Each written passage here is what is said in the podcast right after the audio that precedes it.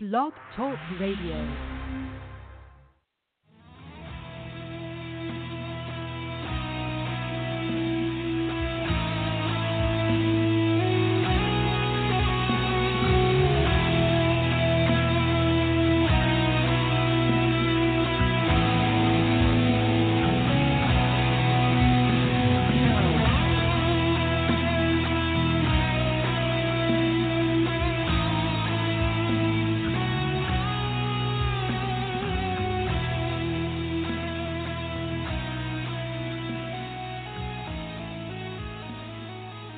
Welcome, ladies and gentlemen. Welcome to the program. It is good to be with you tonight. We are your hosts, Joe Muzydla and Matthew Miller. And indeed, I say it is very good to get in the saddle on Good Friday. We're, of course, going to take a chapter out of the old Bibliodicea and see what uh, we can remember with it. Normally, uh, Joe's been uh, picking the chapter, so we're going to let him do so again tonight, although that does not hold true in the future, probably. Um, I'm sure at some course in time I'll have a chapter stick out to me, but let's get Joe on the mic and uh, see how he's been doing with his uh, new position at work, what all's been going on in his life, and um, tell us Uh, what chapter we're going to do, and by all means, why we're going to do that chapter. So, Joe, you've got the mic. All right. It is Good Friday, and it is good to be in the saddle with, uh, well, with you, Matthew. It's really good to be with you.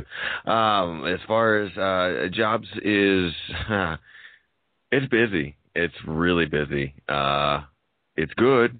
It's it's good. Uh, I, I feel like a, a pig on, on roller skates at times.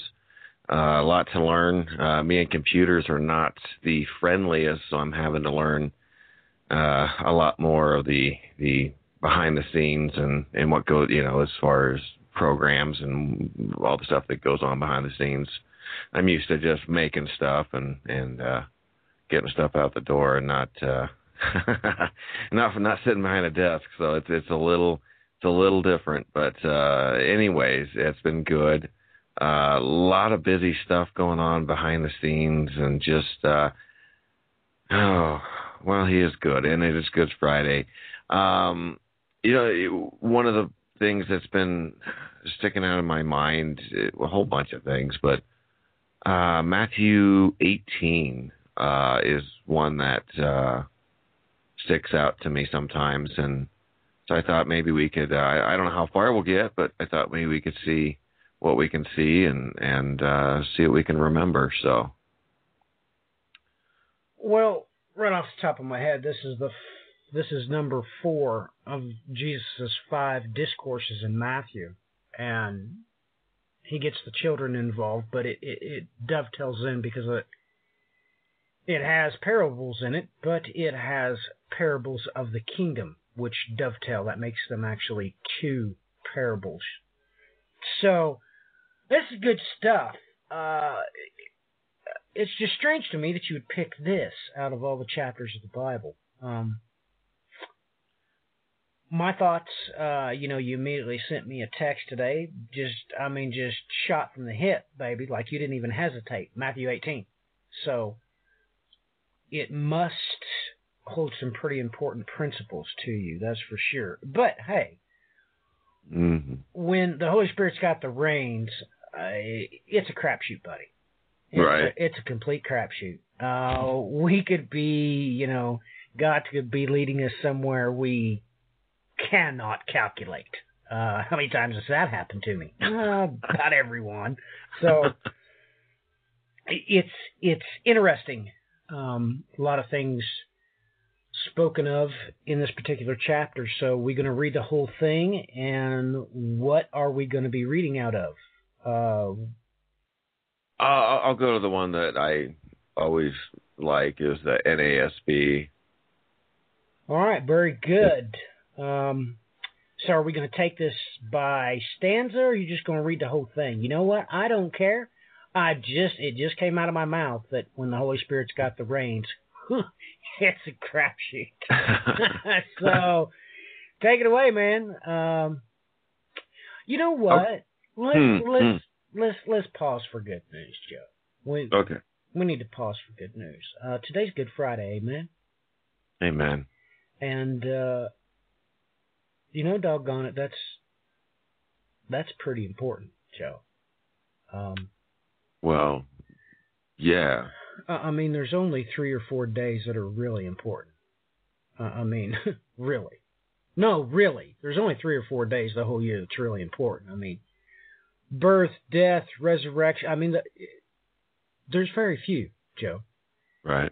And uh, we need to remember that. And I think that we need to uh, pray for our, our listeners to remember that. And uh, so why don't you open with uh, a word of prayer? Because I always have to pray. So, nana, nana, boo-boo. I don't have to pray this time. Somebody else is going to pray this time. So why don't you pray for us and the listeners that, uh, you know, the Holy Spirit might show us what's going on here in Matthew eighteen, and that we might remember Good Friday and and, and thank him. And I, I mean, how many times do we remember to do that, Joe? How many times do we thank him? Because he didn't have to. Amen. He just flat did not have to. No, he didn't. So, all right, man, let's... Uh, Let's pray first. Heavenly Father, we we bow our heads and we bow our hearts before your throne, Father. Father, first, thank you. Thank you for loving us. Thank you. You know, I, I, I think of, of, of how huge, you know, I, I, I when I think about you and, and think about your word, I think about how magnificent everything is, and that you didn't have to do any of this, Father. You chose, that you forged each one of us in our mother's wombs, that you have chosen to remember us, Father, and, and that you paid the ultimate sacrifice. You gave your only Son so that we might enter in to your kingdom, Father, and that's Father, that's that's the best news that any of us could hope for. It's the best news, Father, that that, that you loved us so much, and and I can speak for myself. I was I've never been deserving. Father, as we look at your word, especially Matthew eighteen, Father, it, it, it directs my heart and it directs my mind to your kingdom, Father, and that that promise that we would enter in. And it's just been on my heart, and I, I hope that, that that your Spirit saturates the listeners, Father, that it's on their heart, that it's on their lips, that it's at the forefront of their mind on this Good Friday, Father, because it's been on my mind at the forefront all day, and this has been ringing in my ears, this, this chapter, Father, and though I don't have all the insight, that does not matter. Your will will be done. And Father, I just ask that you bless this time, that you bless this broadcast. In Jesus' holy name, amen. Amen, hallelujah. Amen, hallelujah. Now we've probably got a spark to kickstart this thing. So, uh, all right, man, uh, I don't care how much you read. Read a verse. I'll take it. Um, Why don't you just start reading, and I'm sure the Holy Spirit will tell you to shut up when I, we need to say something. So you got the you got the mic, man. All right, here we go.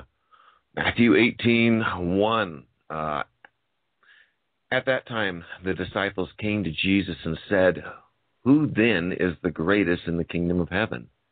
And he called a child to himself and set him before them and said, "Truly, I say to you, unless you are converted and become like children, you will not enter the kingdom of heaven. Whoever then humbles himself as this child, he is the greatest in the kingdom of heaven. And whoever receives one such child in my name receives me. But whoever causes one of these little ones who believe in me to stumble, it would be better for him to have a heavy millstone hung around his neck and to be drowned in the depth of the sea." So I'm going to stop right there at eighteen six. Um, this this starts out so interesting to me uh, that the disciples are, who then is the greatest in the kingdom of heaven?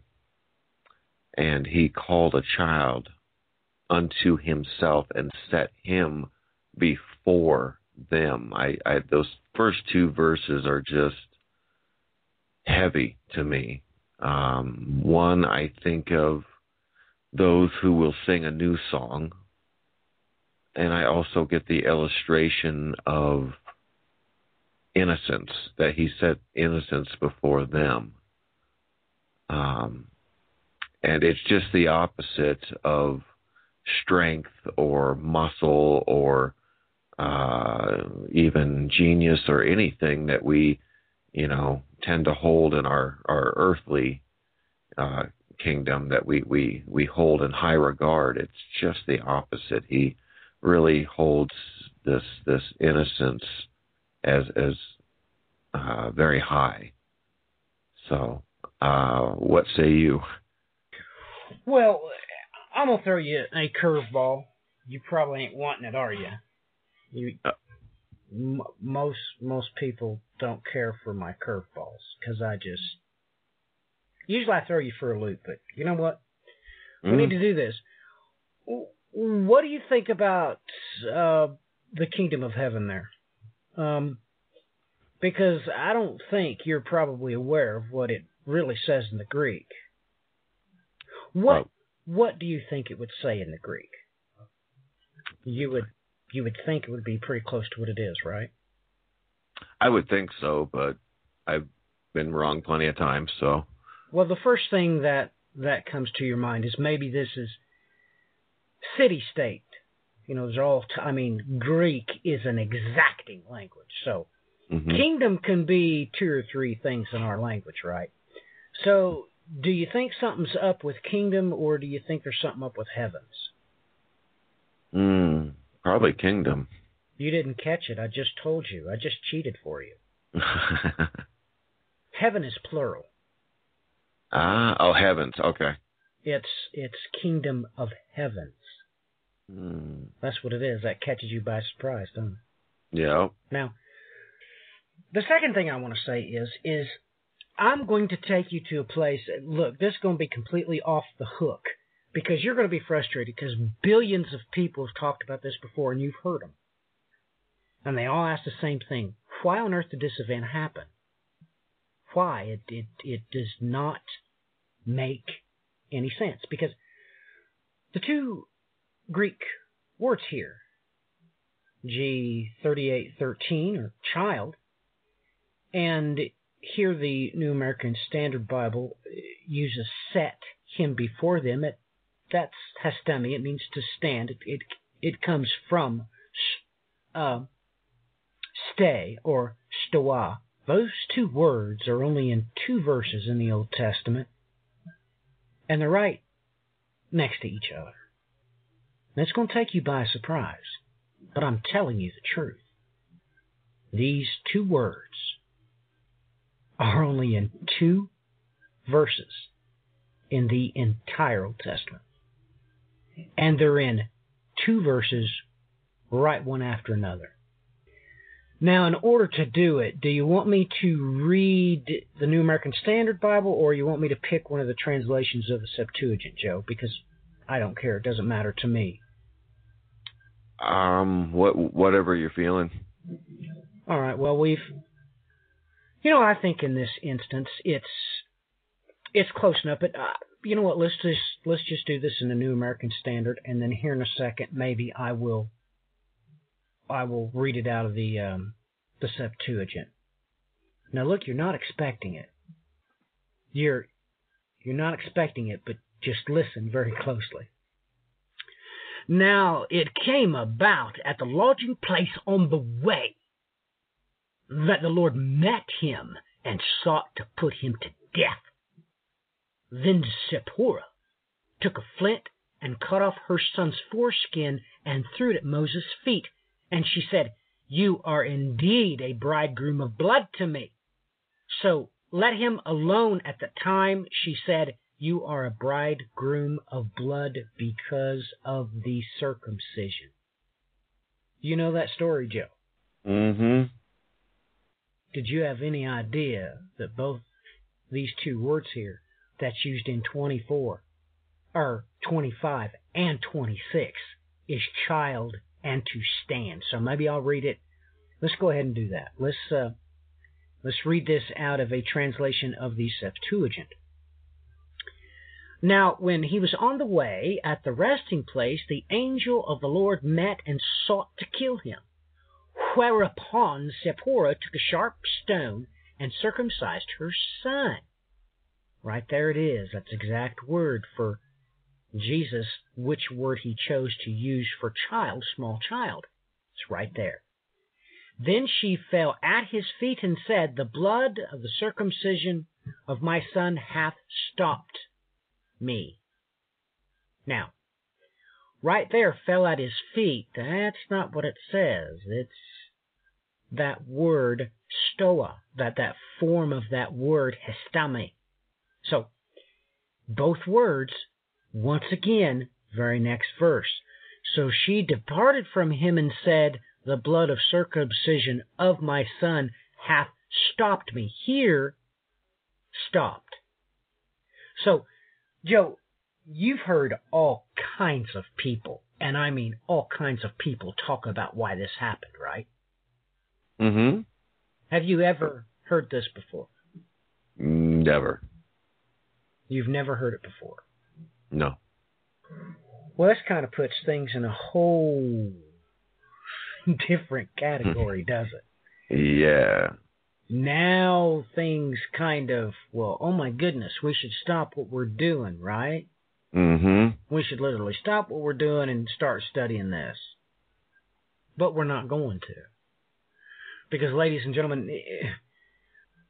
Joe and I just answered more questions than anybody saw coming. We could literally stop the show right now, correct, Joe? We've, we've given plenty of a blessing enough tonight, right? Mm. I mean, literally. Yeah, that was, that was pretty amazing. Yeah. Well, um, let's just talk yeah. about the first one. Let's talk about mm-hmm. the ramifications of the kingdom of heavens. Right. Heavens. You know, I mean, that, that was a pretty big deal, don't you think? Yeah. so, yeah. so everybody's thinking they're going to get the run of the mill. And right now, if they're not jotting down notes, well, they're they're really going to miss the ball. But it's it's just amazing to me that uh, I look at it and I see a whole lot different things than everybody else does. Right. And it's important. And there's there's there's there's more coming up. But let's take note there that why would Christ use the plural for heavens here? If you can't, if you don't know the parent prophecy, you're going to be completely clueless. That's for sure. Right. But we also know this instance with Zipporah and the child. We know full well about what the Bible talks about circumcision now. You have to circumcise, well, your heart, correct? Mm, correct. And it's amazing to me that uh, here, once again, you really couldn't see it. You really couldn't hear what he did with this child. But literally what it says is that he took this child and stood the child up in their middle or their midst. So this child, he placed them as they were in a circle around the child. It literally says middle or midst. Now, you have to realize that's one of the things about reading the Bible. You can't see things in three D, right? Right. And it is amazing that, well, um, here, what does it say? And he called a child to himself and set him before them. That's not what it says. It says the word midst. He set the child up in their middle. So, you know, that's just enough to really rattle your cage. Um, why he would say this this way in Greek is absolutely off the charts. And you'll take note that um, the New American Standard Bible, it, it said converted, correct? It does say converted. It, it says converted, and, well, I guess that would be, uh, well, one way to say it. That's that's a very good way to translate it. But this is this is strepho, Joe. It means to turn. It means to turn back or return. That's what it means. It doesn't. I mean, it it does mean to, you know, be converted. The reason why I translate it this way is is so you get the idea that you turn from your, your ways. You understand? That's that's really what's right. being spoken of here. But, ladies and gentlemen, this was a pretty serious object lesson going on. And if you didn't realize that the Greek could do this to you, the Greek has the capacity to give you an object lesson because the language is so exacting. Why would Jesus put a child in the center of the disciples where, while they are all standing around obviously looking down at this child? And why would Jesus probably grabbed him by the head and turned him around? Now, riddle me, ladies and gentlemen, why would Christ the King do that? Because that's exactly what he did. And you just have to digest that, kind of. You have to kind of... Well, Joe, what's what's your thoughts on that? Because this is pretty important information, right? I mean, you right. would think. So what's your thoughts? Uh, my thoughts are... Oh, goodness. You know, I, I have... I have this direct correlation to... Uh, like you said, those those that will... sing a new song. Um, that's that's really where my mind just keeps flashing back. It it, it flashes back. It says heavens. It flashes back to that to a scene that was that was given uh, to Daniel. Of you know, uh, well, when we see God the Father take his seat, uh, twenty-four elders, and then you see all the thrones set up, uh, and I, I guess I'd have to go back and look at that exactly to see if it was in their midst, or I, I remember it being around the throne room. But that's that's kind of, and then there's uh, also uh, in the book of Revelation where they follow the Lamb wherever he will go, and that's that's for whatever reason that's that's kind of where my mind goes with that. Well, interesting. Interesting. You know, emotions play a whole lot in an object lesson, doesn't it, Joe? Yes. I mean, really. Well, that's what drama is all about, as in ancient times, the, you know, comedy or tragedy. Emotion has a whole lot to do with it. And, you know, the, uh, the disciples were obviously being throttled. But he wasn't done with them, that's for sure.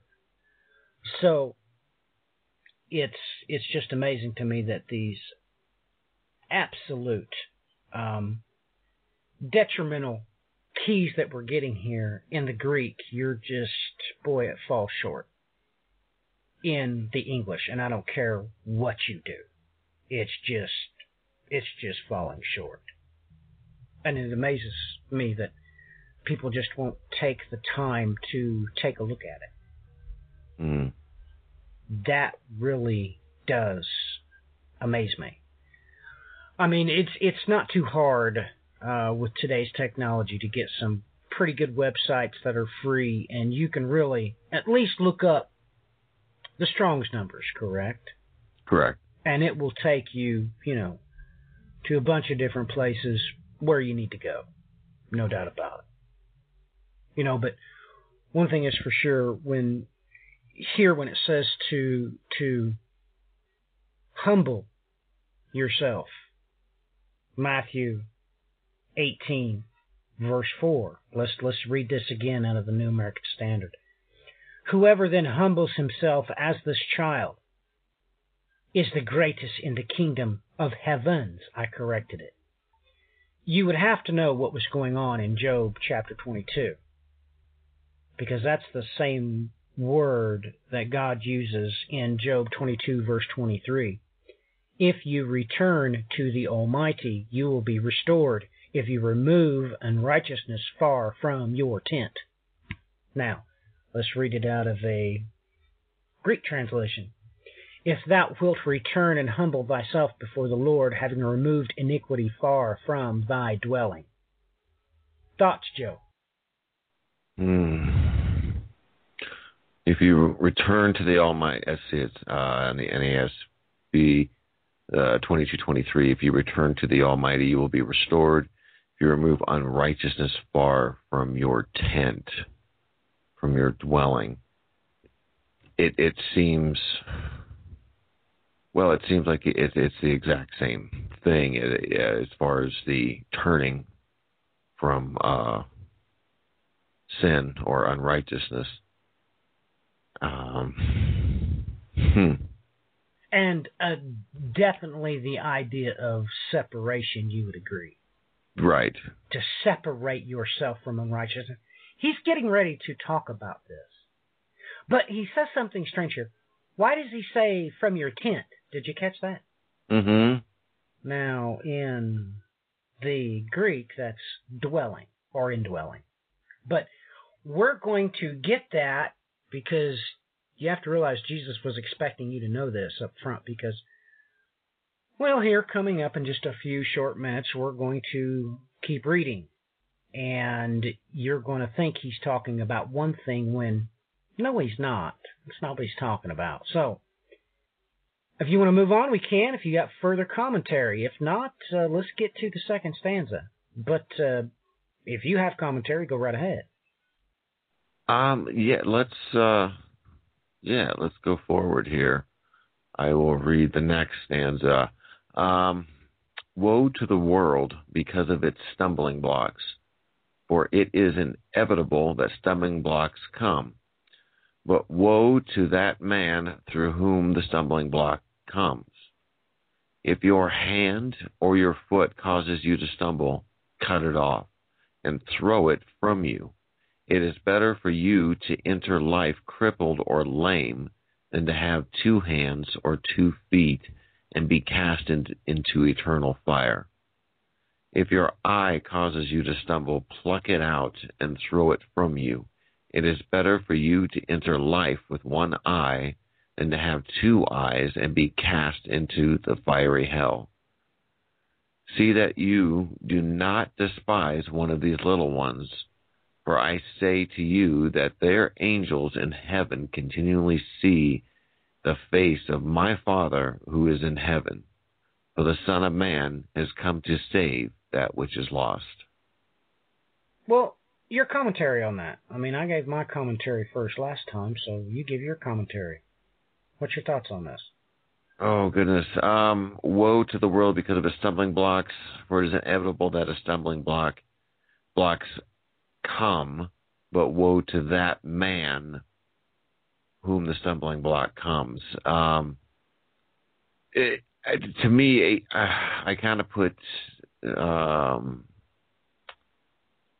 Let's see, eighteen seven, and I kind of put eighteen seven and eighteen ten, uh, at least as far as the stumbling block, um, is, see that you do not despise one of these little ones.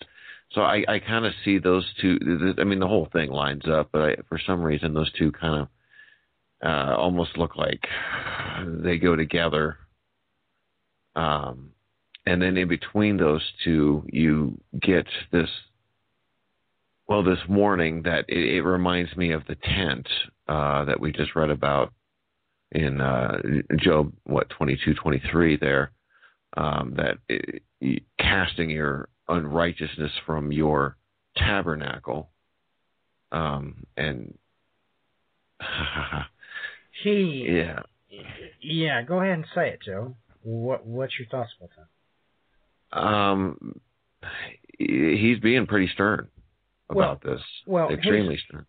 Is he talking about any particular law? Is there any law to gouge your eye out?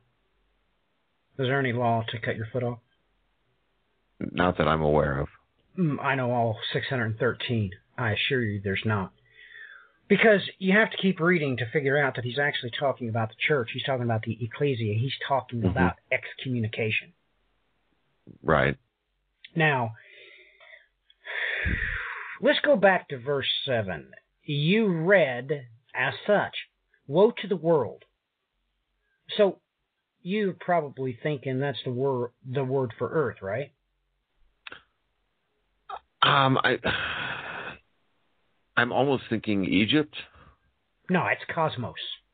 Oh. Literally, cosmos. That's where your word comes from. Okay. Literally, your word for cosmos is a direct transliteration of that word that just came out of his mouth.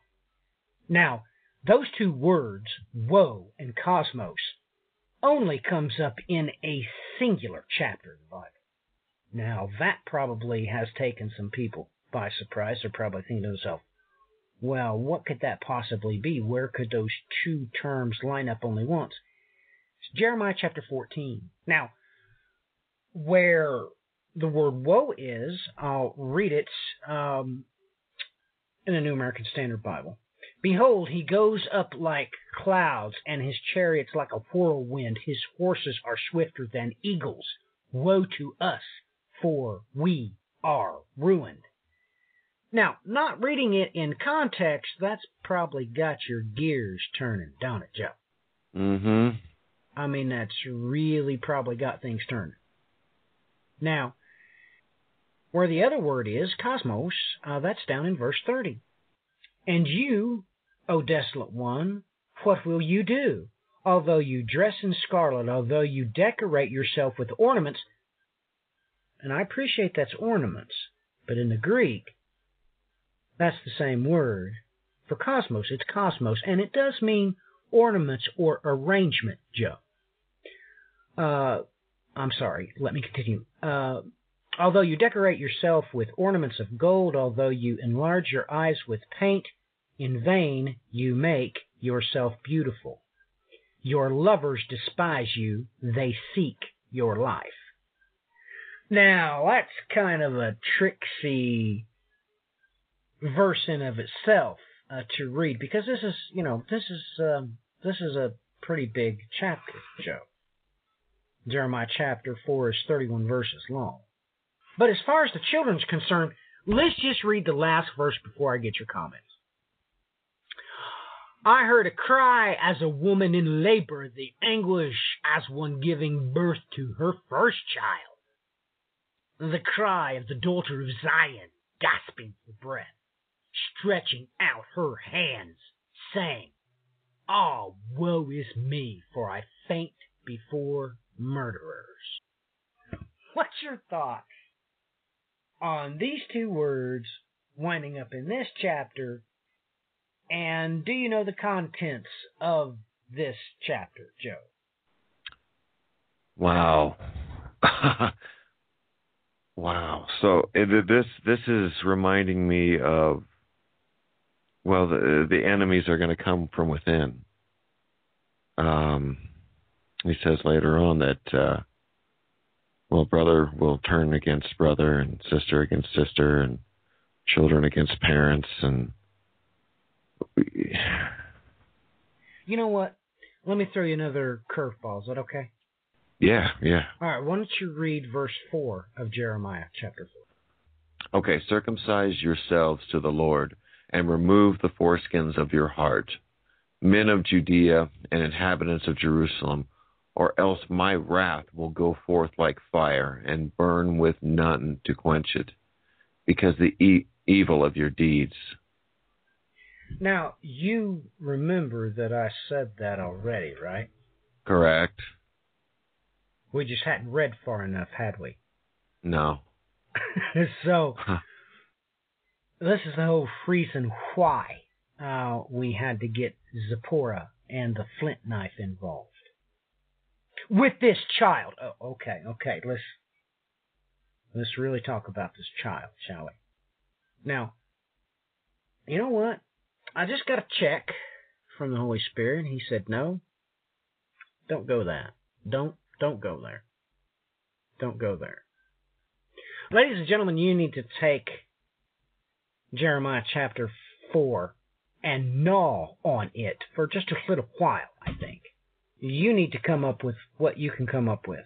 Um, and, and we need to understand that there is only one reference here that you could possibly go to that relays the contents of this stanza. And unfortunately, that's Deuteronomy chapter thirteen, verse six. If your brother, your mother's son, or your son or daughter of the wife you cherish, or your friend who is as your own soul. Now, now, let me read that one more time. You need to take that to heart. He's talking about the ecclesia. Who is as your own soul, entice you secretly, saying, let us go and serve other gods, whom neither you nor your fathers have known. Now look, this is a standard cross-reference. I'm sure that the New American Standard Bible even has this as, as a cross-reference to this stanza, to this telling of the stumbling blocks. And we haven't even talked about stumbling blocks yet. Haven't even talked about it. Which I find kind of off the charts. So, ladies and gentlemen, there is no law. He, he is not talking about there being some law in the Torah about cutting off your hand or disfiguring yourself. That's not what he's talking about at all. It's just you have to keep reading to get the entire gist of the matter, because these three stanzas, they all go together. They're ta- he's talking about the body. And he's getting ready in the next stanza to tell you that, well, a building is built, but that's not what he has. He has a body. A body is grown. Now, there's a big difference between one that offends and one that is lost. Entirely different thing. Entirely different. Would you not agree, Joe? Yes. So, he's getting ready to talk about that. And, well, it's just, it's just amazing. All the things that we have stated here, it's just amazing to me. And everybody's probably wanting me to talk about the stumbling block. What's that in the Greek? What's that in the Hebrew? Well, you know, I think I've talked about enough about this stanza. I've given you more than you ever reckoned in your mind, which is enough. Sometimes, well, Joe, let me ask you this, man. Mm. The first time you heard me, did you have any remote clue what I was talking about? No. No, really. I mean, you, you didn't have a clue, did you? No. But it rang true, didn't it? Yes. So you went to the old Biblio D C S C and went to town to see if what I was saying made any sense, correct? Amen. So we'll just chalk this up to a situation like that, right? Yes. There is more in this stanza than your plate can hold, ladies and gentlemen. I mean, let's not even talk about the dessert. I mean, just the main course. Actually, this this meal, the appetizer is heaping up on your plate. You ain't even got to the full meal yet. So this stanza, it's enough for you to know he's not talking about disfiguring yourself. That's not what he meant. And now he's getting ready to tell you what this tabernacle, this body that he has, what he wants it to do. And that's a big stark contrast between one that has, well, done something like that verse I gave you from Deuteronomy. There's a great big difference between one that has damaged the body and a member of that body that's been lost. Joe? Well, did you want to get on to the next one? Is that? I'm ready and willing if you are. All right, let's do it. Okay. Um, let's see, eighteen twelve. Uh, what do you think if any man has a hundred sheep and one of them has gone astray? Does he not leave the ninety-nine on the mountains and go and search for the one that is straying? If it turns out that he finds it, truly I say to you, he rejoices over it more than any of than over the ninety-nine which have not gone astray. So it is not the will of your Father who is in heaven that one of these little ones perish. What's your thoughts on that? Oh, goodness. Um, it, it, he kind of starts off with that. What do you think? Um, this one, you know, yeah, I, I guess you liken it to the body as well. Um, you know, you said that there was a difference between one who was damaged and one who goes astray. Um, you know, my mind kind of travels to, I guess, the circle of the earth as well, or, or um, degrees for some reason. I, I keep seeing, uh, well, one hundred degrees or, or ninety-nine, and then one being the foundation stone. But that's just, I don't know if that has anything to do with anything, but. Well, I would most certainly agree. Uh, how could you not say that? I mean, let's do this one more time. He talks about disproportion, right? Mm-hmm. Now, he says, well, I tell you what, I've done this to you before, but let me just ask a stupid question. Why are the sheep on the mountains? I don't know. You don't know. Let's see. Or did you forget you... Maybe I forgot, probably. You you did forget, didn't you? Uh, that's what yeah. I was going to say. I was going to say, Joe, we... we, we yeah, I, I'm sure we've gone over this a hundred times, and I'm my brain's stalling out. Um, but go ahead. I'm sorry.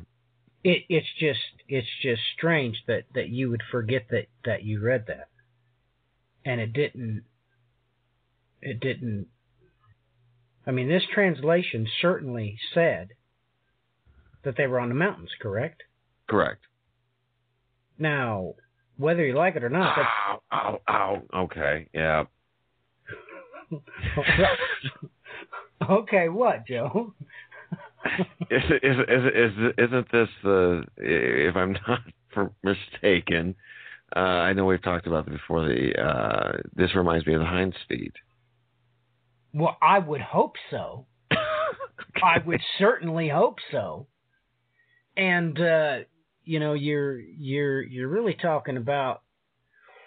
Well, when you talk about hind's feet, didn't I just make a visual aid for that? Actually, mm. no, I didn't. Oh, I didn't publish it. I'm sorry, ladies and gentlemen. Um, I don't know why I would do that. I just didn't do it. But yes. Um, And a lot of people are sitting there thinking to themselves, what is he talking about hind's feet and high places? Um, I thought that I had posted a pretty cool, a pretty cool visual aid of uh, lightning striking a lad.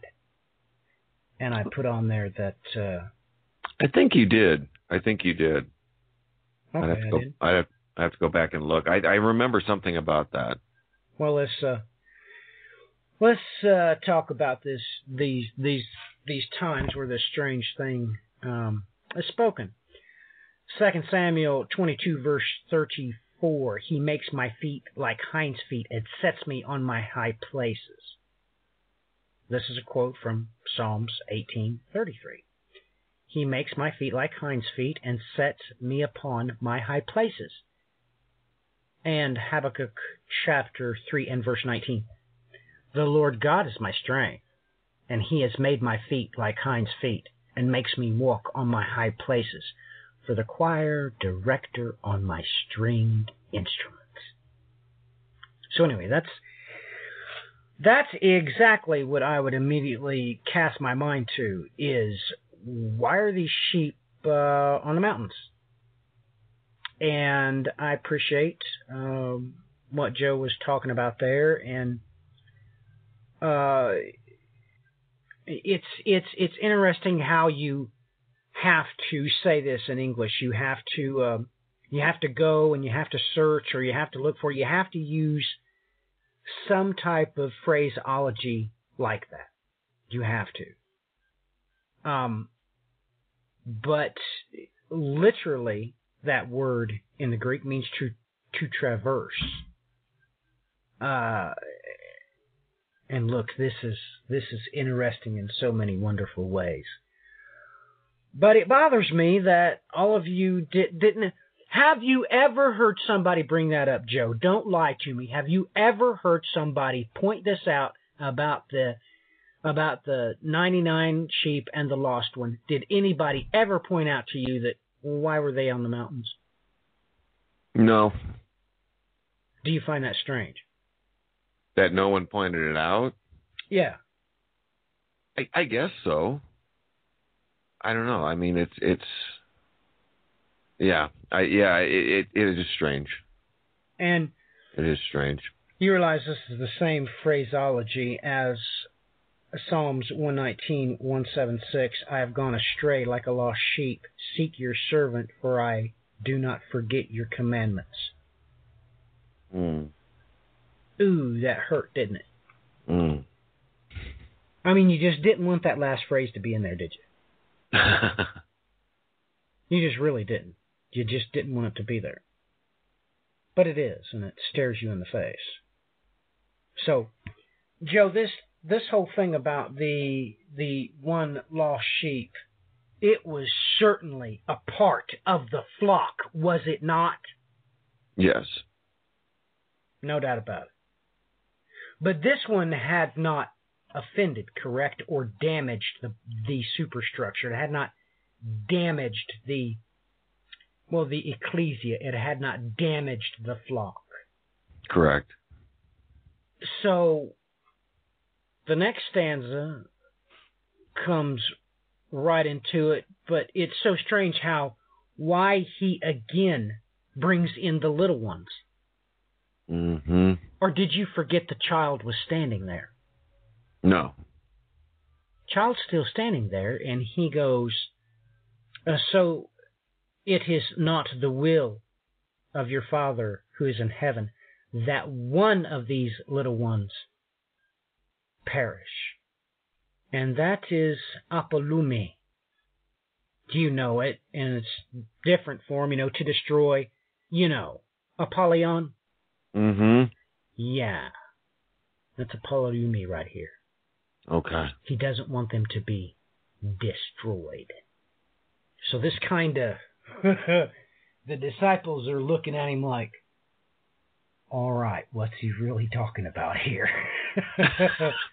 You see, because from their vantage point, he's like, okay, so he's likening this child to one of us, so now there's thirteen, right? Right. Now, let's go back to the beginning.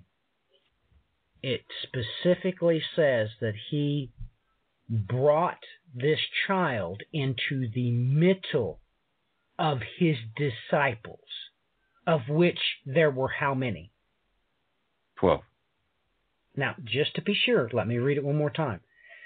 At that time, oh my goodness, you never even saw that coming, did you?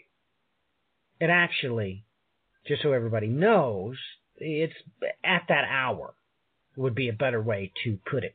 The disciples came to Jesus and said, who then is the greatest in the kingdom of heaven?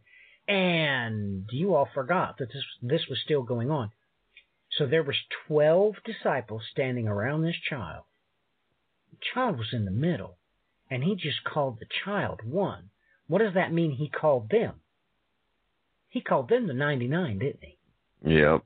That's exactly what he did. He just called them the ninety-nine, and this child was the one. So... your thoughts about, is there probably a little bit more information than anybody's letting on here, or what have you heard about these these verses before? I mean, give me something, Joe. Um, it, I, I, my mind is going to an axial pivotal point. It's, uh, it, I, I, I, he just set up a clock, did he not? That's what it sounds like to me. Yeah, that. Yeah, Joe. Yes, Joe. He just set up a sundial. Okay. I mean, you do realize what a sundial does, right?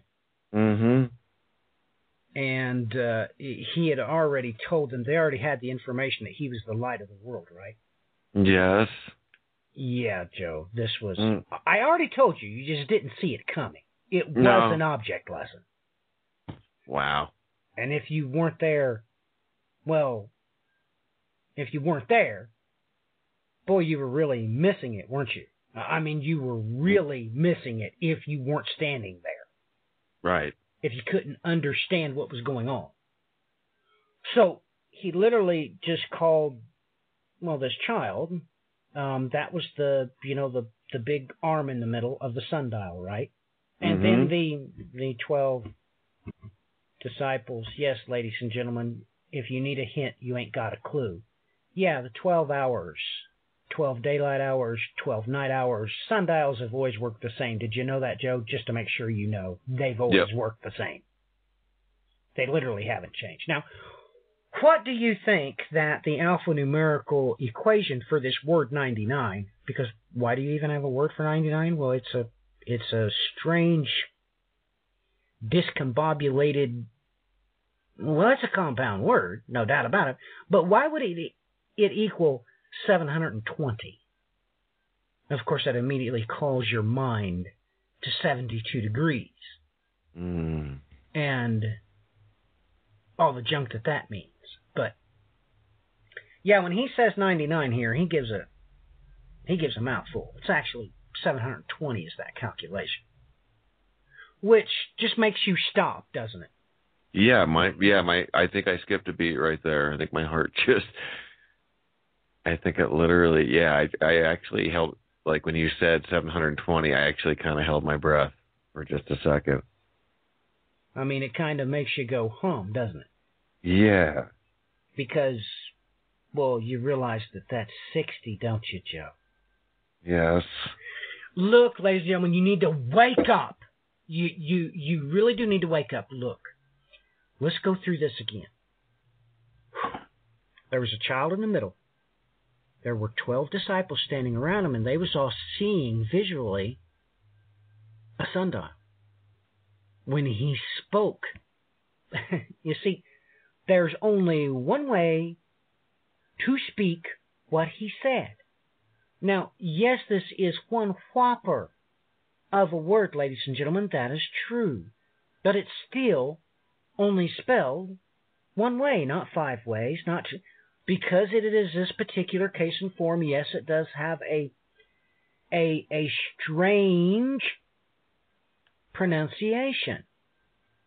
But when he spoke it, he uttered the calculation seven hundred twenty. And what's seven hundred twenty divided by those twelve disciples as they as they were standing around looking at each other? Their jaws were on their on the floor, not on their face, because they realized. Literally just said that uh, we're like sixty minutes in an hour. Now, I, I already pointed out to you it was at the very hour. Right, Joe? I, I, already, yes. I already said that, right? Yep. Yeah, so, when you said that, then it all started. I was, oh, my goodness. So you just have to understand that this is why this particular...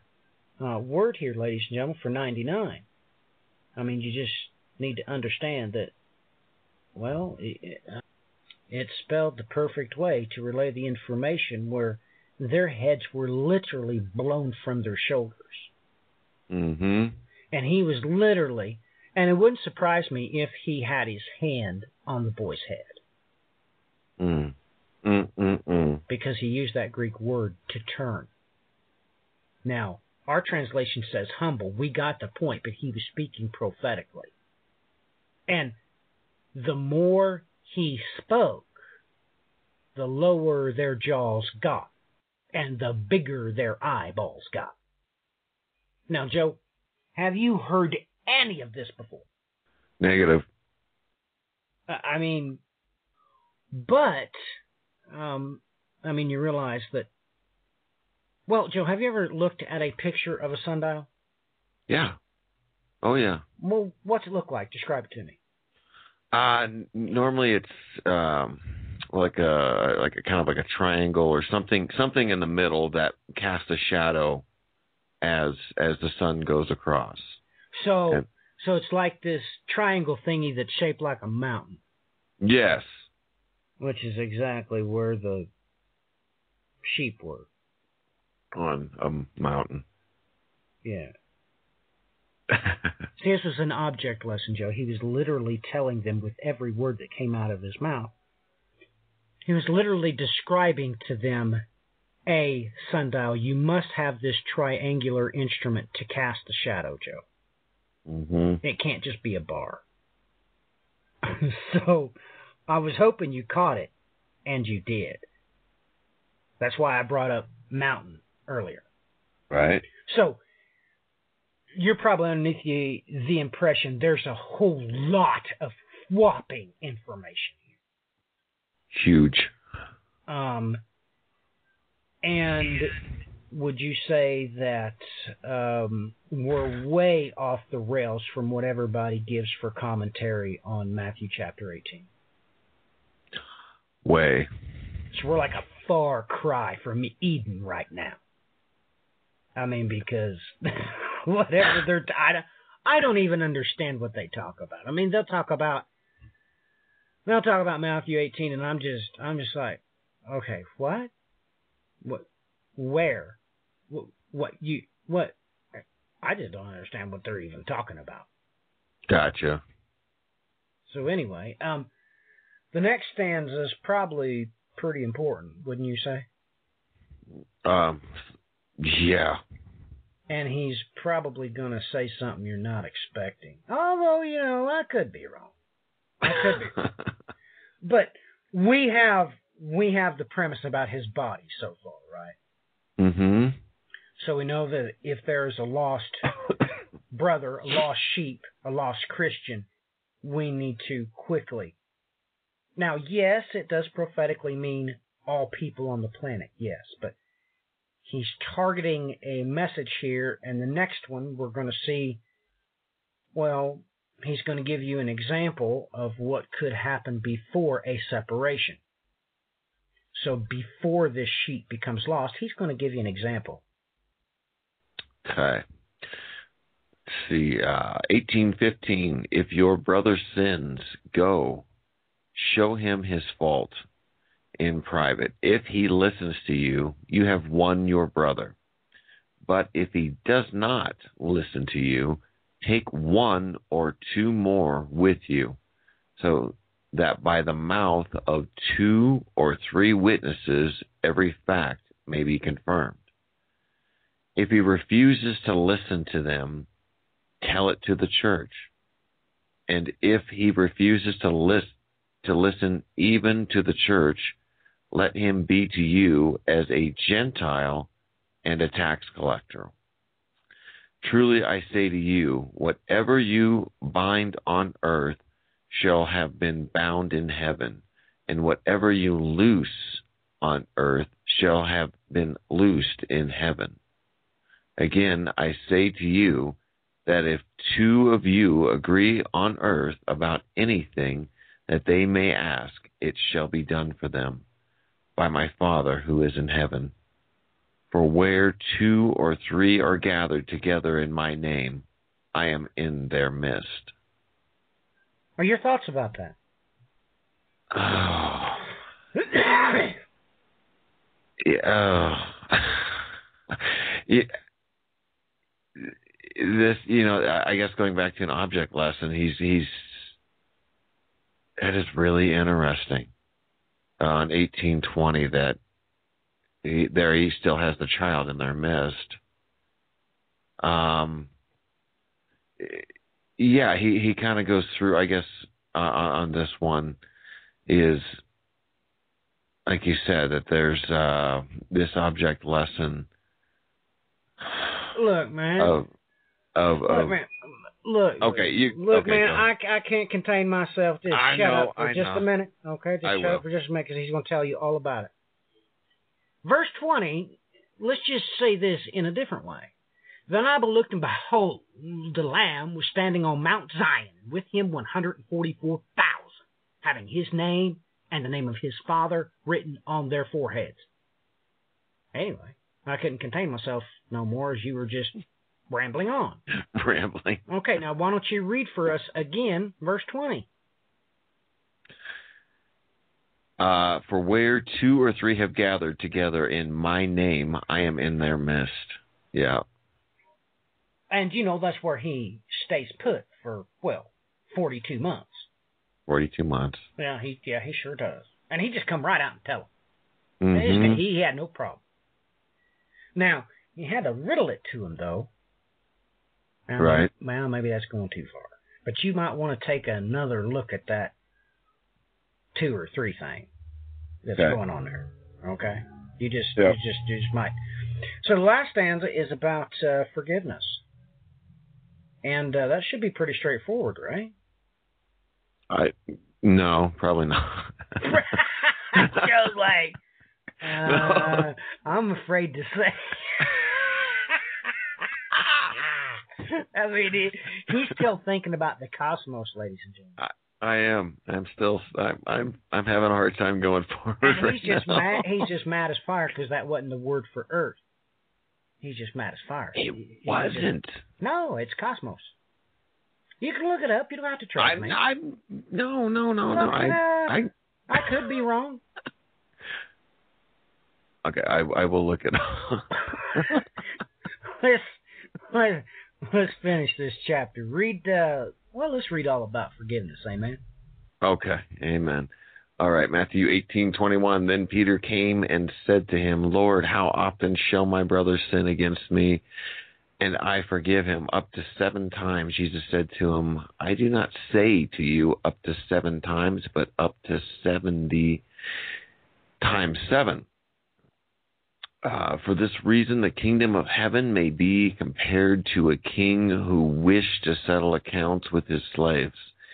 When he had begun to settle them, one who owed him ten thousand talents was brought to him. But since he did not have the means to repay, his Lord commanded him to be sold among with let's see um, among along with his wife and children and all that he had, and repayment to be made. So the slave fell to the ground and prostrated himself before him, saying, Have patience with me, and I will repay you everything. And the Lord of that slave felt compassion and released him and forgave him the debt. But the slave went out and found out, found one of his fellow slaves who owned, owed him a hundred denarii. And he seized him and began to choke him, saying, Pay back what you owe. So his fellow slave fell to the ground and began to plead with him, saying, Have patience with me, and I will repay you. But he was unwilling and went and threw himself and threw him in prison until he should pay back all that was owed. So when his fellow slaves saw what happened, they were deeply grieved and came and restored or reported, excuse me, to their Lord all that had happened. Then summoning him, his Lord said to him, You wicked slave, I forgave you all that debt because you pleaded with me. Should you not also have had mercy on your fellow slave in the same way that I had mercy on you? And his Lord, moved with anger, handed him over to the torturers until he should repay all that was owed him. My heavenly Father will also do the same to you if each of you does not forgive his brother from your heart. Back to circumcising that heart again, huh? Uh-huh. So, riddle me, how many questions are in this chapter? How many questions? Yeah, how many questions, man? You didn't well, count... How many, how many times did he ask her? How many questions do I have? How many question marks is in the New American oh, Standard Bible in go. this chapter? Why don't you count? Okay. Mm, three. Uh, unless I'm missing it, I'm getting three. Exactamundo. Three. Three. Now, the first question is, of course, you know, uh, who then is the greatest in the kingdom of heaven? You remember that one? Mm-hmm. So we have to wait until this stanza to get the next question. Lord, how often shall my brother sin against me and I forgive him? That's a question. And then mm-hmm. up to seven times, Jesus said. Well, what Jesus really said was seventy weeks, right? Mm-hmm. And we all know about the seventy weeks prophecy, right? Mm-hmm. So, did that catch your attention at all? On the seventy? Yeah. Yeah, absolutely. seventy times seven, uh, four ninety. Yeah. And, you know, there's some alphanumerics there you should probably look at, because this time he used two words. It's seventy, well, and then seven. But, anyway, you might want to take a, uh, a look at that later. So, you... Okay. So, did you catch what... Look, what Peter was really asking was, you know, um, and he did this before.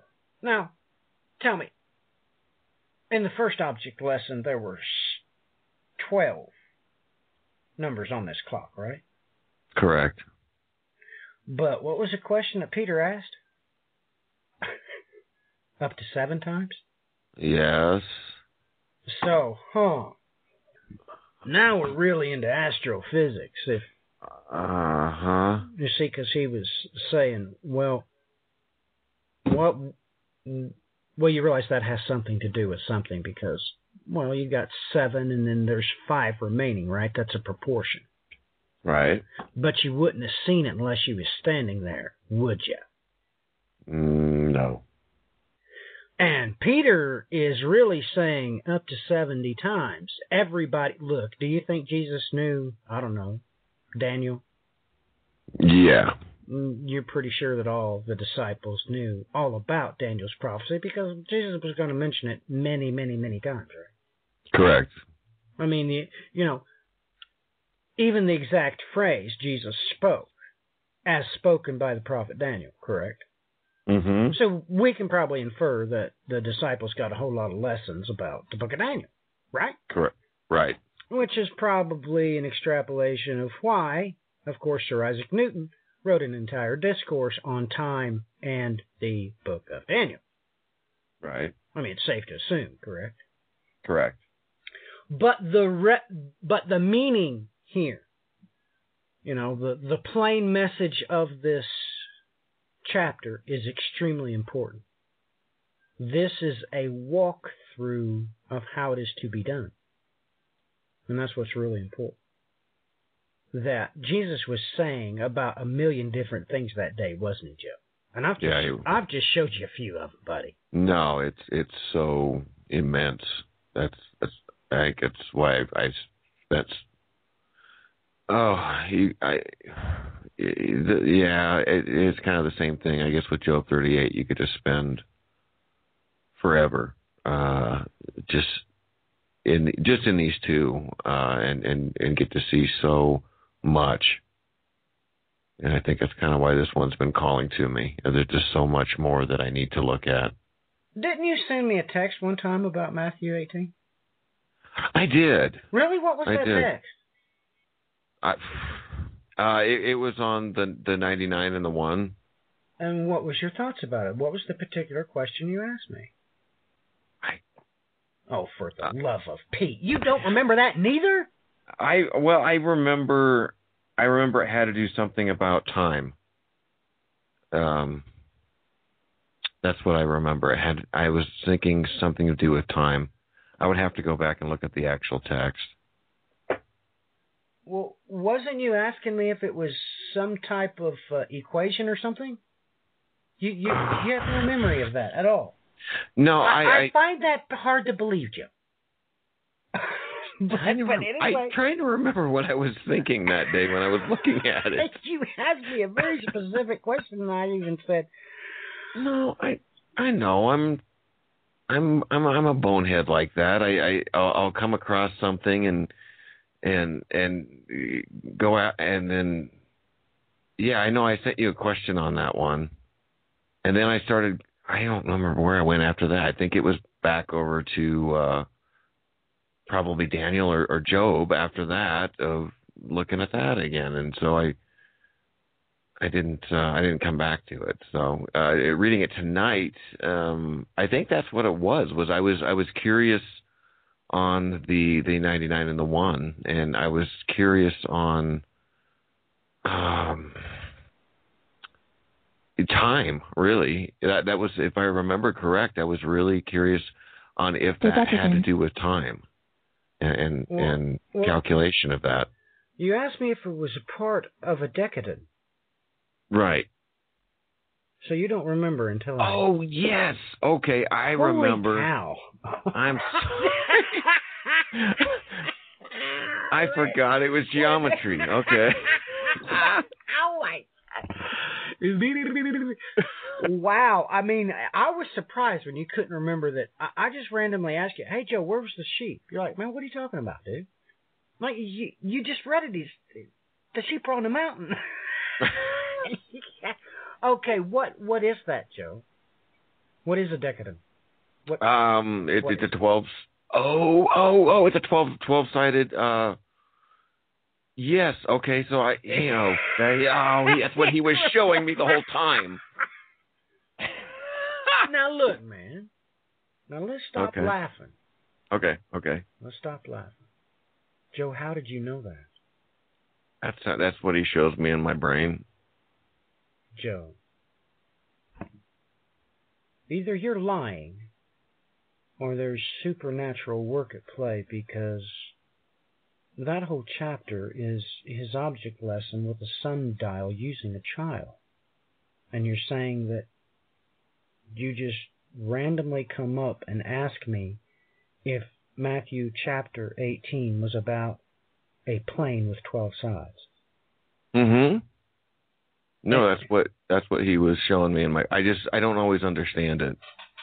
You you don't always understand it. Now you particularly this this is the actual text. Does a decadent have any part in Matthew eighteen twelve? So let us read twelve again. We've got to we've got to see what got your attention. Um, let's see here, verse twelve. Okay. Huh. Well, it's got a question in it. That ain't right. What do you think if a man has a hundred sheep, and one of them has gone astray, does not leave the ninety-nine and go uh, on the mountain, or does not leave the ninety-nine on the mountains and go and search for the one that is straying? Joe, there is nothing you could not see. Uh, ladies and gentlemen, a decaden does not have ninety-nine sides. It has twelve sides. That's now, what pop, popped into my head was there was twelve disciples. So you, so he was trying to give you clues, but you just, you just, you just didn't yeah. have a hint. You just... Yes. Yeah, he was trying to show me the whole thing, and I, I just wasn't. Joe, that's what the whole thing is about. Not well, verse I know. twelve. I mean, I mean, yeah, I mean, verse twelve is in there, but that's what the whole chapter's about, buddy. Gotcha. And you just randomly asked this this question to me, and I'm sitting there. I was on lunch, ladies and gentlemen. I was sitting there shaking. I was shaking my head like, that poor man. He is asking me a question that he does not realize. He is overwhelmed. The Holy Spirit has given him way too much overload, and the top of his head's done blown off. Because, ladies and gentlemen, this is the wrong verse to ask me the question that he asked me about. This is about something that's got maybe one hundred degrees in it, or maybe ninety-nine degrees. That's not what a decadent is. That's a, a, a plane with twelve sides. So, Joe, you know, mm-hmm. you need to you need to help out the listener here. Okay. So you were just reading Matthew chapter eighteen, or or you were tearing it apart? Were you looking at, you know, the Strong's numbers? What was you doing that the Holy Spirit just popped in your little bitty brain? I mean, I appreciate he gave you a hint, but you getting the clue was obviously not the remotest possibility that Mm-mm. that this had something to do with a plane of twelve sides. What, was you looking at the Strong's, or was you just, just reading it? I was just reading it. Well, how many times did just, you read it? Um, that's a really good question. Uh, a lot. So o- a over lot. the course. I just, so over the course of how long? I mean, you read this um, over and over for a few days, or? Um. No, it was probably like a week. A whole week. Of of pondering it. Really? Yeah. A whole. Wait a minute. Let me get this. Well, no, I like read it once, and then I would just, that's just kind of how I, I just do it. I just sit there and I just think about it, and I think about it, and I think about it on my way to work, and then I think about it on my way home, and then, and then I read it again. So, I mean, it wasn't like continuously like for, you know, all the hours of a week, but just, I was like, huh, there's way more there than just, and then I started thinking about uh, just, oh, you know what popped in?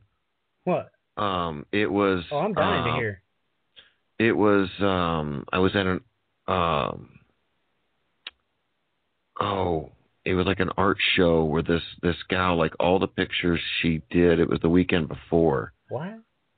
I, I know, I know. Just go with it here. Just okay. go with it. All right. Uh, but all all the pictures that she drew were like geometric shapes or quadratic like equations, if you will. I don't know how else to describe it, but like if you were to put frequency to water, that was what you got, was like this these these different geometric shapes. And so when I went back and reread that, that was what popped in my mind, was like a, a geometric shape. But Joe, that you sent me the wrong verse. You should have sent me the very first verse about the disciples. I know, but I just, that's what popped in my head, was that there was twelve. I was like, there's got to be something. There's got to be something there about the twelve. Look, I'm man. Just, I'm just not seeing look, it. Look, he never said twelve. I know. He said but ninety-nine. I just, okay, so you, so did you look up the name of, of what a twelve-sided plane was? Is that how you figured out the question yes. you asked me?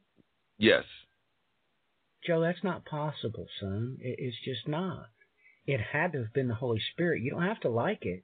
I mean, oh, I know. I'm not saying it was me. You're just What's... getting way too much information there, but I appreciate it that obviously, uh, well, Peter must have knew something about this because he said, what, seven times? Mm. And you said you read it for about seven days. Amen. Ladies and gentlemen, you all need to take that to the to heart. Look, look, I have not even give you enough information about this chapter to fill up the dot that's underneath one of those question marks. I've only talked about one language so far, and believe me, extremely lightly. Extremely lightly. So, ladies and gentlemen, the verse doesn't matter. If you want to understand it, well, Joe just gave you the keys to the kingdom, baby. I don't know why you all give up. Why do you give up? I mean, you'll be confused about a verse, and your thoughts are so fleeting. Well, kind of like a child. I mean, most of you, even if I put you to the test personally, I say, hey, man, we need to set this up. We've got a serious problem here in the body. At two o'clock in the afternoon, I need everybody to pray. Can't get it done. Cannot get it done. By Wednesday, they done forgot all about it. Why is that, Joe? Can can you help me with that? Why why is that? Maybe distractions. I don't know. I don't know. I don't know. Well, I want everybody to think about what Joe and I did tonight. Completely off the cuff, and and it's amazing that he didn't even remember the question. So when he sent me, hey, man, let's do Matthew chapter eighteen. I'm like, what, is he for real? He thinks I don't I don't remember the question that he asked me, and he obviously desperately wanted a hint because he didn't have a clue what was going on here. But that's mm-hmm. strange because, ladies and gentlemen, I'm sitting there in my van at lunch, and I'm like, Joe, why did you send me a question about verse twelve? That's got nothing to do with the twelve-sided plane. He did not un- Joe did not even know the proper question to ask me. He should have sent me a question about a one hundred-sided plane, but he didn't. So you all need to take this to heart. And I don't know what to tell you if if you can't do this one thing for seven days, like Joe did. He just kept reading it for seven days and kept praying about it for seven days. But what do you expect the Holy Spirit to do if if by day three, well, I don't know, but what are you doing by day three? Whoever you are and wherever you're at, answer me, riddle me that. Joe, your uh, thoughts about this show? Was it a good gig? Or come on, man, surely you got something else to say about Matthew chapter eighteen. You got something. I my mind is uh, my mind is a little mushy at the moment. um, it I you know once again. Uh, probably uh, about a page and a half, maybe two pages of notes. Um, and then I, I got to go back and, and uh, so much to do. I just, there's times I wish I didn't have to work at all. I could just, just uh, don't say that. You might, you might square tick me off. Um, uh, you have employment you have to do. No, I know. I know. I'm not trying to All right. tick anybody off. All right. Because you're big on taking vacations, buddy, from work. Well, I mean, no, I can't say that because you do do a lot of stuff in your local church. But anyway, that's beside the point. Uh, I probably shouldn't have said that. Um, so you do do a, a lot of work, just just just not yeah. uh, just not a part of the broadcasting ministry. Which yeah. Yeah, you go for like months, don't you, buddy? What's that? I mean, oh. when's I mean, what is your rate of delivery for, for your cups? I mean, you're oh, on a, I don't you're on know. You're on eighteen now, so yeah. So I do go for a little while. Like a season almost. I like, know. Well, Joe, I know. Well, it's springtime. Joe just did one, so we'll get one on about summertime somewhere, I reckon. No, I wasn't trying to tick anyone off. I yeah, I do do a lot of work locally too. I'm sorry, man. I had to take that shot. Dude, that's funny. It's oh funny. God. No, I appreciate it. I appreciate a good shot. Uh, I need it. I need it. It keeps me on my toes. Amen. Um, no, I I had an absolute blast doing this. I'm embarrassed that I forgot that the question that I asked you. I, I could remember part of it, but I couldn't remember the, the geometric shape that I was I was thinking of, uh, and and and how uh, well that was just awesome. That was not what I was expecting. Um, and then I was when I could see it, then I was frustrated because I didn't know where to. I, it was like I had a piece of the puzzle, and I'm like, where do I put it? And and so I'm whole. You know, you're. It's like you get this new something, this new piece, and you're like, okay, I gotta. I gotta, I gotta, where does this fit? And and that was when I texted you and was like, okay, I got something, but I don't know where it goes. And uh, so, well, thank you once again for uh, thank showing me. me what, thank me for what? I didn't choose well, the chapter, you did. Well, I know, but it had nothing to do with it. you said, thank you, thank you for helping me out. How's that? Uh, look, man. From the inception of the question, I just was shaking my head like, man, I don't know. Man, I don't even know what to do with this feller. I mean, I don't I don't know how to help you. Man, if you can't see it, you're blind as a bat. There ain't nothing I can do. I mean, right.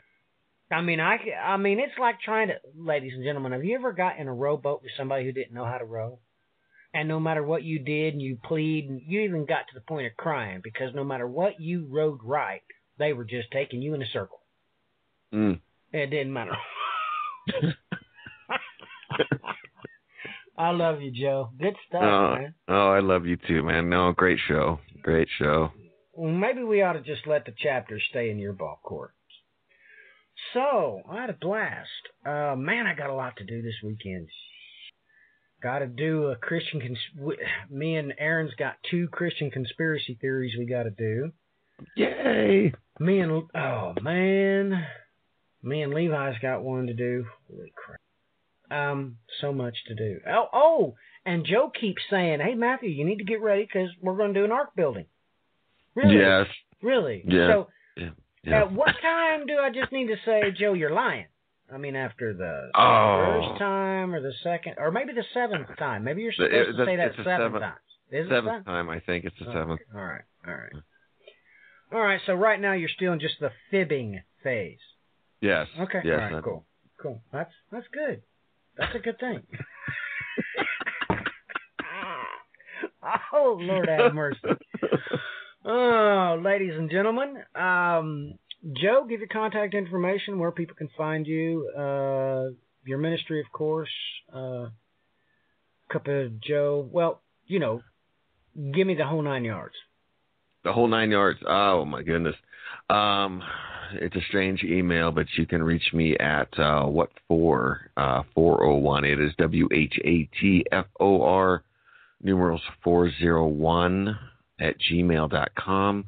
Uh, I'm on Facebook under Joe Muzydla. It's uh, J O E M U Z Y D L A uh, on Facebook. And then uh, Jay Muzydla on Twitter. Uh, also doing a podcast of my own that uh, the good Lord gave me uh, called A Cup with Joe. On my own little platform, and then one on Matthew's platform that is called Ark Building. And uh, yeah, you're definitely right. We we need to get we need to get building again. So um, yeah, look for those, and uh, I'll try not to. I will try my my my very hardest to not uh, leave too many, uh, especially Matthew, there hanging. So. Well, I I got a question about that four oh one. Why is your email four oh one again? I I it's I don't know. It, you know what? It, I'm I'm not. I don't believe you, Joe. Well, look, you mean the, the the what for or the four oh one? Get a calculator right now. You gotta you gotta cal- get a yeah. calculator. Yeah, okay. I forgot now, about that. Go one thousand two hundred sixty. Mm-hmm. Divided by four oh one, what do you get? Oh, oh wrong button. Oh. one two six zero divided by four oh one is what? zero divided by four oh one. three point one. Oh, my goodness. That's pi. That's pi. You, uh, uh, Joe, I'm going to ask you this question one more time, and you better... Fear the Lord your God, okay? Mm-hmm. Riddle me, why the four oh one? I, I tell you what, let's let's go easy on Joe. How mm. long has this been your email address? Mm. Um, that's a really good question. It's been a while. Oh, my goodness, he can't even answer that, ladies and gentlemen. I, I you know what's funny? I bet you it's been seven years. And you cannot tell me. That's just a random number you picked up. No. No. Even though that's the calculation of the Aleph Tol, you expect me to believe that. That is... I'll, have, I'll look it up, but I, I'll bet you it's been like seven years that I've had that. And you just randomly. Just... Just, just randomly. Oh, four oh one? Yeah. You know, I was actually trying to get uh, that was random. Well, it wasn't oh random. My that was goodness. That was him. I know, I know, I fear him, and I'm oh telling you that was goodness. him. Uh, shoot but me uh, now. no, me. I get it. I get it. Okay. I get it. All right, Joe. I'm just saying I was going for uh, one forty-four, and it gave me four oh one. Okay. So. All right. Well, um, all right, ladies and gentlemen, I should probably. Uh, Say something right now. Really don't feel like it. Um, I don't promote promote myself very well. Um, you know what? And I don't need to. Um, I don't need to. Um, if you need to get a hold of me, uh, we'll do that. Uh, go ahead and send an email to uh, according to the scripture at mail dot com. Uh, the rest of the stuff, uh, you know, is just look around. I don't know. Ask somebody else. I'm not going to promote myself. I don't need to. Never have. Never will. So I, I really don't, really don't feel like it. I'm just sitting here marveling after the simple fact that Joe just randomly picks the number for the Aleph Tol calculation just randomly. That's just, and he doesn't even know that that's pi, once instituted with the one thousand two hundred sixty day sequence of forty-two months. So, anyway, I will just stand in awe of Joe. Shall we do that? um, we will certainly get out another Remembrancer before the next season, I assure you that, even if I have to go to Colorado myself. Uh, and... Uh, Stand Joe up. We'll we'll get her done before summertime, I promise. Uh, but with that, ladies and gentlemen, I guess I'll pray us out of here. I think it's good for me to do that. It's good for you. Well, I don't know who you are. And this is a God's honest truth. I really don't care. I don't care if you're short, you're fat, you're tall, you're, you know, red or yellow, black or white, none of that crap matters to me. And I didn't talk about that either, you know, when Jesus said, you know, there you read, or you heard Joe read that it says, treat him like a Gentile. Nah, that means, that means something else. It's where you get the term for ethnos. You see, because the body, it has no ethnos. My Father, whom I serve through the Lord Jesus Christ, your Son and my Savior. Please fill the listener with the Holy Spirit so that they might be pleasing and acceptable in your sight, O Lord, my rock and my Redeemer. I know that a lot of them have all kinds of questions, and if they would just have the faith, the strength, and the courage to keep praying and keep asking for at least seven days. We have firsthand documented proof with Joe that the answer will come if they're just faithful, if they just don't get distracted. I know that there are those that are in poor health and poor situation, and I pray that you might remember them, dear Lord. In the name of the Lord Jesus Christ, I pray, your Son, Father, and my Savior. Amen and amen. Joe, say your goodbyes, bud. Amen. Uh, love you all. Thank you for listening. Take care, and God bless.